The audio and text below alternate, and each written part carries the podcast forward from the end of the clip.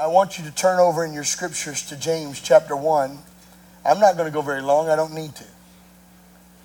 But I want to encourage you folks, listen, this is this is what your life should be like. It should be an invitation. An invitation, your life, your experience in life. You need to make your life the invitation for God's presence. God wants to be with us, He wants to be in us.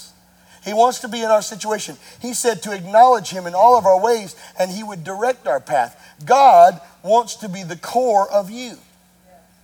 He doesn't want everything you have, He just wants the acknowledgement of everything you have. He wants to be the core of it, the center of it. And every decision that you make, every place you go, all of the things that you do, that you make a decision to acknowledge Him before you do them. Interestingly enough, if you'll do that, you'll find that it'll be a lot easier when temptation comes. I'm just telling you, there is life and, and, and liberty in Christ Jesus. There's a place you can live with God, and if you'll fall in love with Him and become desperate for His presence, desperate for His anointing, desperate for who He is on an everyday, every minute, every hour basis, it will change your life. There is nothing like the presence of the Lord. There is nothing like the presence of the Lord. There is nothing like the presence of the Lord. There is nothing like the presence of the Lord. There's nothing like it. There's nothing like it in all the earth. And it isn't temporary.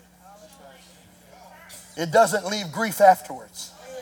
It doesn't have an after effect or a hangover. It doesn't have anything to it. It will be blessing and peace. Oh, I say to you, please turn your life over to the Lord. Get serious about it. And so, as I was coming this morning, I was going to go, and I had Isaiah 53 on my heart. He was wounded for our transgressions, bruised for our iniquities. The chastisement of our peace was upon him, and by his stripes we were healed. I can see how it all ties together, but the Lord said, No, I want you to go back to James. I want you to go back to James, and I want you to tell them do not be in error. Do not be in error. I don't know. God just hit me with this Wednesday morning and He won't let me off. I got up, I was going my own way, and Lord said, No, don't you go your own way. he said, You go tell them, don't be in error. See, you can be in error, but we don't need to be in error. We need to be in truth, don't we? We need to know what the Word of God says. And here's what it says Don't be in error. James chapter 1, verse 16. We'll look at the 15th verse, then the 16th verse. James chapter 1, 15 and 16. Do not err, my beloved brother. Do not err, my beloved brother. Every good gift and every perfect gift comes from the Father of lights, with whom is no variableness, neither shadow of turning. Do you see that? Verse 17 every good gift and every perfect gift is from above and comes down from the Father of lights, with whom is no variableness, neither shadow of turning. Now I want you to look at somebody and I want you to say it like you mean it. God is good, all the time. All the time. God is good. Now I'm going to spot me some folks that aren't participating and you're going to get the naughty seat. Let's do it one more time. I'm going to look. Say this with me God is good. I'm watching all the time. All the time. God is good. Now, I want you to think of anything bad that recently happened to you. Don't dwell on it. I just want you to think about it. Something bad. Are you ready? That wasn't God. It's just that simple. John 10 10, one of my favorite scriptures, says, The thief comes to kill, steal, and to destroy. But Jesus came that I might have life and that I could have life more abundantly.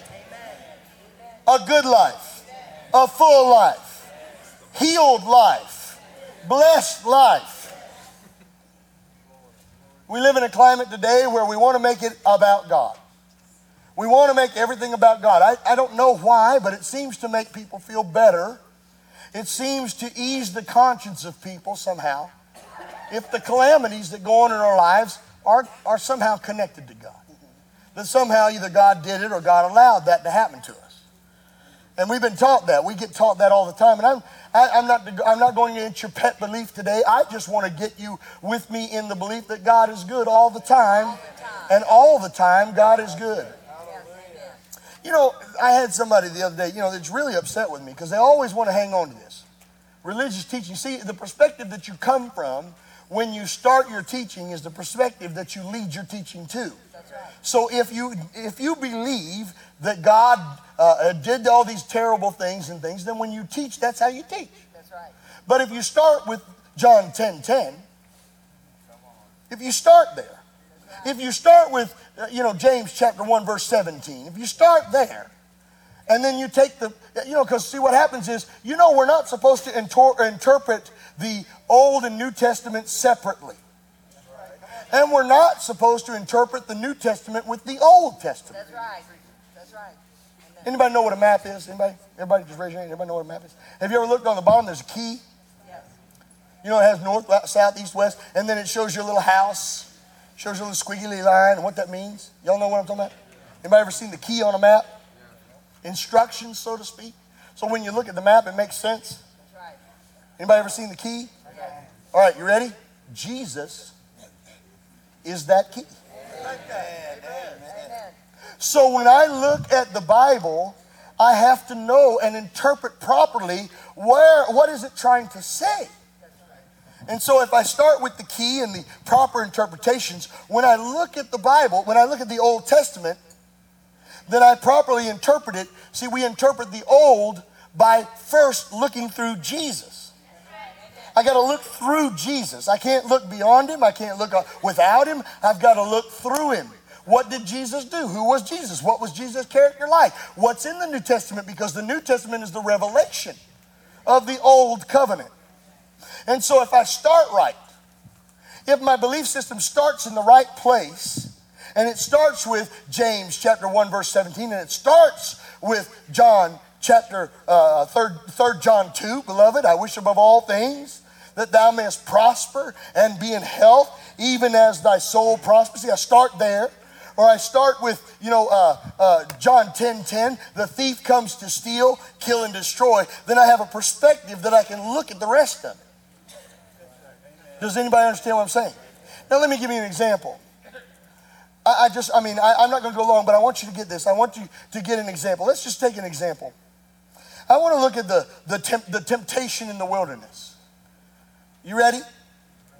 Now, the, the Bible tells us that the children of Israel left the children of Egypt. If you're, if you're new to the scriptures and things like that, the children of Israel are a representation of, of God's plan for us, for man altogether. And so he used the nation of Israel as a description, as a visual aid for us, so that we could have a picture of what he wants for our life. And so the children of Israel start out in the land of Egypt. We find out about them. They're in captivity and in bondage for about 700 years. This place was a place of whipping, it was a place of lack. They had absolutely nothing. They were in total bondage. They were not free. They were, they were, I mean, enslaved by the people of Egypt. And then we have God's deliverance that comes through, the, through, through Moses. And God delivers them by the hand of Moses and brings them out. Moses being a type and so on and so forth. And he brings them forward and they get to, you know, get free. But, but then they come into this uh, desert place, a wilderness. They begin to wander around in this wilderness. But you have to realize the moment that the Israelites left Egypt, it was only an 11 day journey an 11 day journey from Egypt to the land of Canaan across the Jordan River. 11 days. These dummies.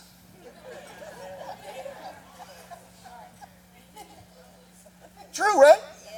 These dummies wandered around in the wilderness for 40 years. Well, if that ain't dumb. Matter of fact, they, they wandered so long in the desert, the Bible says not a one of them that left Egypt went into Canaan. It had to be a whole new generation of people. Somebody said, well, they were learning in the desert how to die. I'm just saying. I mean, what did they learn? Absolutely nothing. No, no, I, I don't mean to come against pet doctrines. I was taught all this. I was taught it's hard. It was extremely hard for me. I fought tooth and nail to keep my right to be sick, to keep my right not to be blessed. I mean, I don't want to blame it on me and spending too much on my credit card. I mean, I couldn't do that or making the wrong choice. I couldn't do that. I couldn't blame it on my lack of wisdom, you know. I mean, that I married, oops. I mean, I can't blame me. I got to blame God. I got to make it God's fault.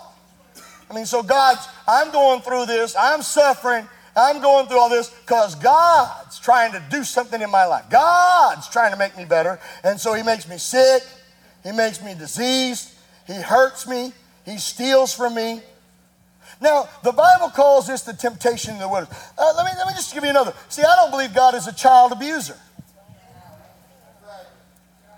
And to suggest that God puts disease and sickness on you, and that God is in cahoots with the devil somehow, and that, he, that he's whooping up on you to make you better, is like saying that I would take my son, stand him in the street, have him run over by a car just so he could understand not to stand in the street. I have never put my son's hand on a stove yet. Have you? And if you did, I think they'd lock you up. They'd put you in jail. They'd call you a child abuser. God, the loving God of this universe, doesn't abuse his children. It is the thief that comes to kill, steal, and destroy. Can you imagine if I said this? I just want you to imagine this. Just imagine that I came to you today and said, maybe there was a young lady in the church and she was raped violently raped, pregnant with this rapes, rapist's baby. And that I said to you, God allowed that woman to get raped.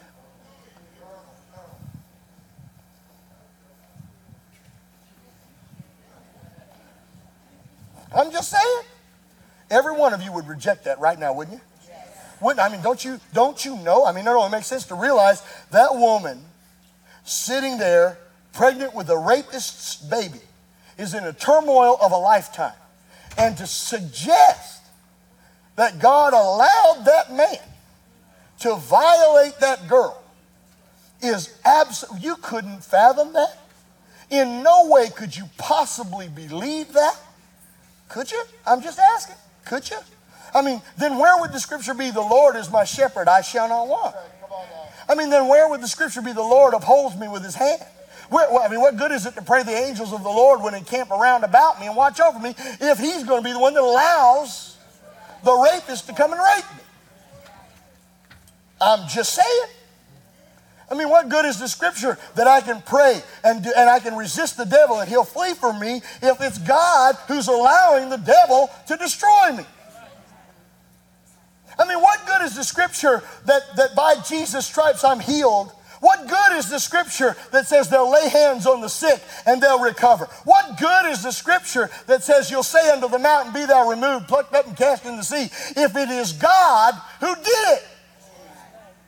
A house divided against itself cannot stand. Sweet water and bitter water cannot flow out of the same fountain. Either God is good See, that's a simple concept. Simple. Simple, but right now, some of you are struggling. You're ready to quit the church. He's one of them name it, claim it. He's, how can, I'm, I'm wondering how in the world I ever believed. How did I ever believe that the God who loved me and wrote all the ways for me to escape evil, all the ways for me to be delivered, all the ways for me to be protected, how did I ever believe that he could possibly be the one that was doing the stuff to me? How?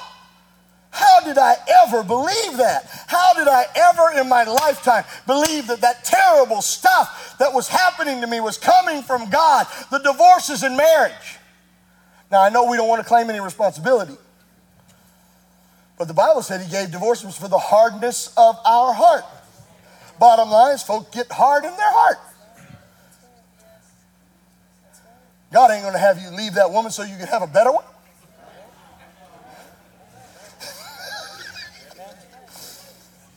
God was in that terrible situation. I married that girl, and she was a drug addict and a pornographic person, and I just can't imagine. She was, she was horrible. She beat me at night, stabbed me with knives.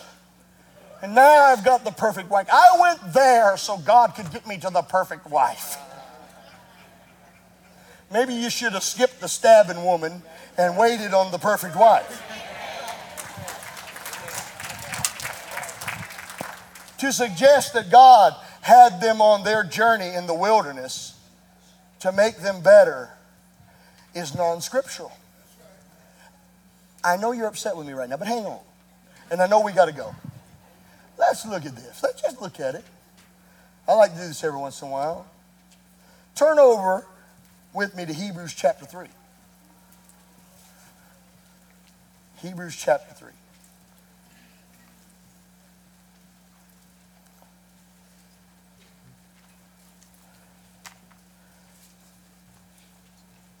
Starting at verse 7. Wherefore, as the Holy Ghost saith, Today, if you'll hear my voice, harden not your hearts as in the day of provocation. In the day of, underline this, please, please, highlight this. Highlight this. In the day of, look at that word. All right, I'm going to take a journey just for a second. Have you highlighted the word temptation yet? Have you? Let me read something to you. James chapter 1, verse 12. Blessed is the man that endures temptation. For when he is tried, he receives the crown of life which the Lord has promised to them that love him. Let no man say, when he is tempted, he is tempted of God. For God cannot be tempted with evil, neither tempts he any man. But with every temptation, he makes with every temptation when he has done away with his own lust. Oh, where am I? Did I miss it? I'm tempted of God for God. But, but, but every man is tempted when he's drawn away by his own lust. Then when lust can bring, bring forth sin, and when it is finished, bring forth death. See, we're not tempted of God, right? right we're still the Hebrews. What did God call this? I'm just going to make it real simple. What did God call their wilderness experience? Somebody answer. I know it's hurting your pet doctrine. I know it's upsetting the apple cart. I know it's against the most famous preacher you ever knew. But I'm just asking, what did God call it? I'm asking. When they went to the wilderness, they were there being, come on, you can say it. I know you can. I know you can. Everybody's resisting it. What does it say? in the day of, say it. Okay, now, uh, everybody say it real loud. Say it. Let's say it one more time. Is that God? That was weak.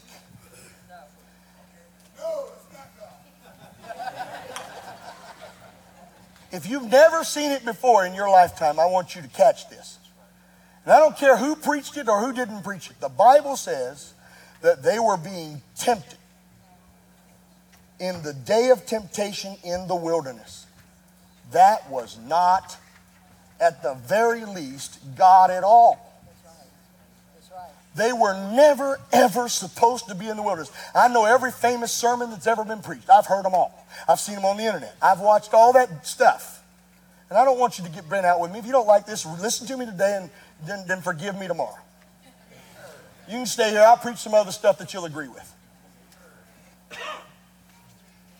That's why the Bible was clear in the next portion do not err, my beloved. See, I read James said, No man's tempted by God. God tempts no man with evil, neither can he be tempted with evil. This was called the day of temptation. It was about them being tempted, and they were tempted. Now, let me, let me, let me, let me, lend it to you. Because I know you've heard the story. When I was growing up, if you went around the mountain and you didn't learn your lesson, what would you do again? Listen to that. Listen. Somebody else got taught the same thing I did. If you didn't learn the first time, you got to go around the mountain again. Anybody hear them stories? Fables. No truth to it whatsoever. Nothing in the Word of God ever said that. It isn't there. If you start with the wrong belief, you'll end up with the wrong message.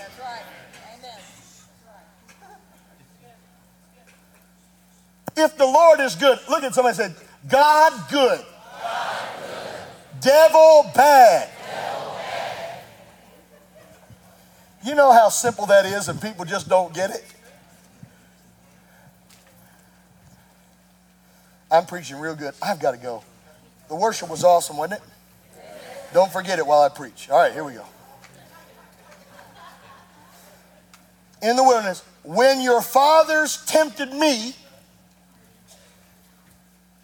proved me, and saw my works 40 years. Wherefore I was grieved with that generation and said, They do err in their hearts, and they have not. If it was God, wouldn't it be God showing them his ways?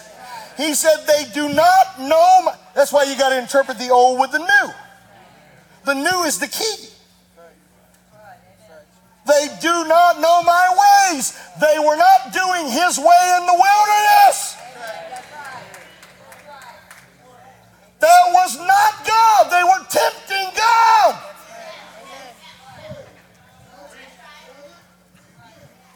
And he bore with them for 40 years and put up with their junk. Not led them to the junk. You know, he allows you to make any choice you want. You can choose, but he don't allow stuff on you. He doesn't allow you to be destroyed. Let's find out why they were destroyed. Let's find out why were they destroyed. Look at the next verse. They don't know my ways. So I said, you will not enter into my rest. Why? Next verse. Take heed, brethren, lest be any of you with an evil heart of. And you departed they weren't in His will. That's right. They were not in the divine will of God. That wasn't God's will leading them around the wilderness. God's will was promise. They departed from the living God. Look at the next verse. But exhort one another daily while it is called day, lest any of you be hardened through the deceitfulness of sin. He called unbelief and departing from God sin. Next verse. For we are made partakers of Christ if, if we hold the beginning of our confidence steadfast until the end. Folks, the reason the people wandered in the wilderness, the reason they were out there is because they were being tempted of the devil and they were tempting God. They were not being led by God. They were not led to the desert. God never said, go around the mountain again. He never said, go around the mountain the first time. They did not know his ways. They did not listen to his, and they did not obey. The reason they were out there is because they did not believe. Did they learn lessons out there? Probably. I don't know what. You know, when you go through hard times in your life, I'm sure that you can learn something from it. But it sure would have been better to listen to the Spirit of God and follow the Word of God so you didn't have to go through the thing. God leads us by His Spirit, not by our flesh. God teaches us through His Word and through His Spirit, not through our flesh. The understanding of who God is does not come through the flesh. His spirit beareth witness with our spirit. We are the sons of God. It is not my flesh that bears witness. It is not my mind that bears witness. It is my spirit that bears witness. God is a spirit, and they that worship him must worship him in spirit and in truth. I want you to look at somebody one more time say, God good devil bad. Let me read a couple more scriptures to you just to help you out. I said 3 John 2, Beloved, I wish above all things that thou mayest prosper and be in health, even as thy soul prospers. Listen to Psalm 103. Bless the Lord, O my soul, and forget not all his benefits. He forgives all my iniquities. He heals all my diseases. He redeems my life from destruction. He crowns me with, uh, with loving kindness and tender mercies. He satisfies my mouth with good things so that my youth is renewed like the eagle. Tell me where the bad is in that.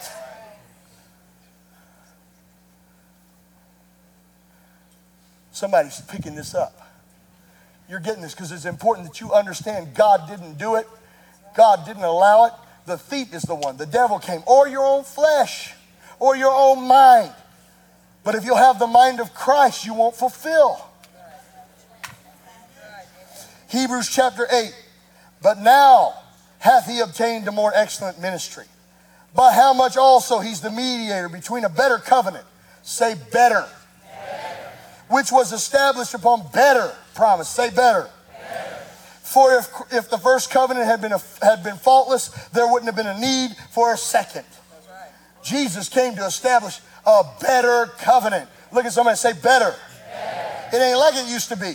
I got the Holy Ghost. I got the Spirit of God. I don't have to live like I used to live. I don't got to go through the things they went through. I ain't got to experience it to believe it. I got to believe it to experience it. It's a totally different deal. I got to look through the lenses of Jesus and realize that by Jesus' stripes, bless God, I am healed. I'm not trying to get healed. I am healed. I'm blessed from the top of my head to the soles of my feet. Every need that I have is supplied in Christ Jesus, but my God shall supply.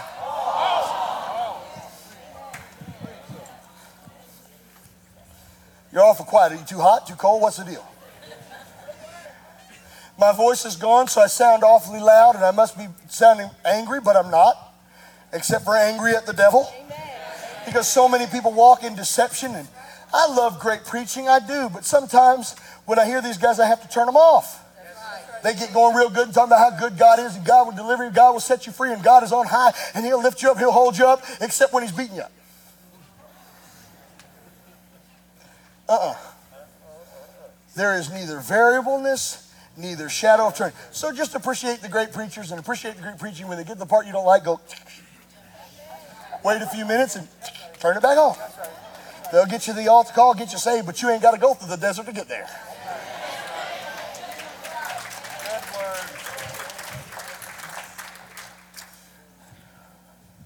One, one last scripture, one more. Galatians 3:13. Christ has redeemed me from the curse of the law, being made a curse for me. For cursed is everyone that hangs upon a tree, that the blessings of Abraham may come upon me. So don't get mad with me today. You've been redeemed from sickness, you've been redeemed from sin, and you've been redeemed from poverty. You don't have to live there.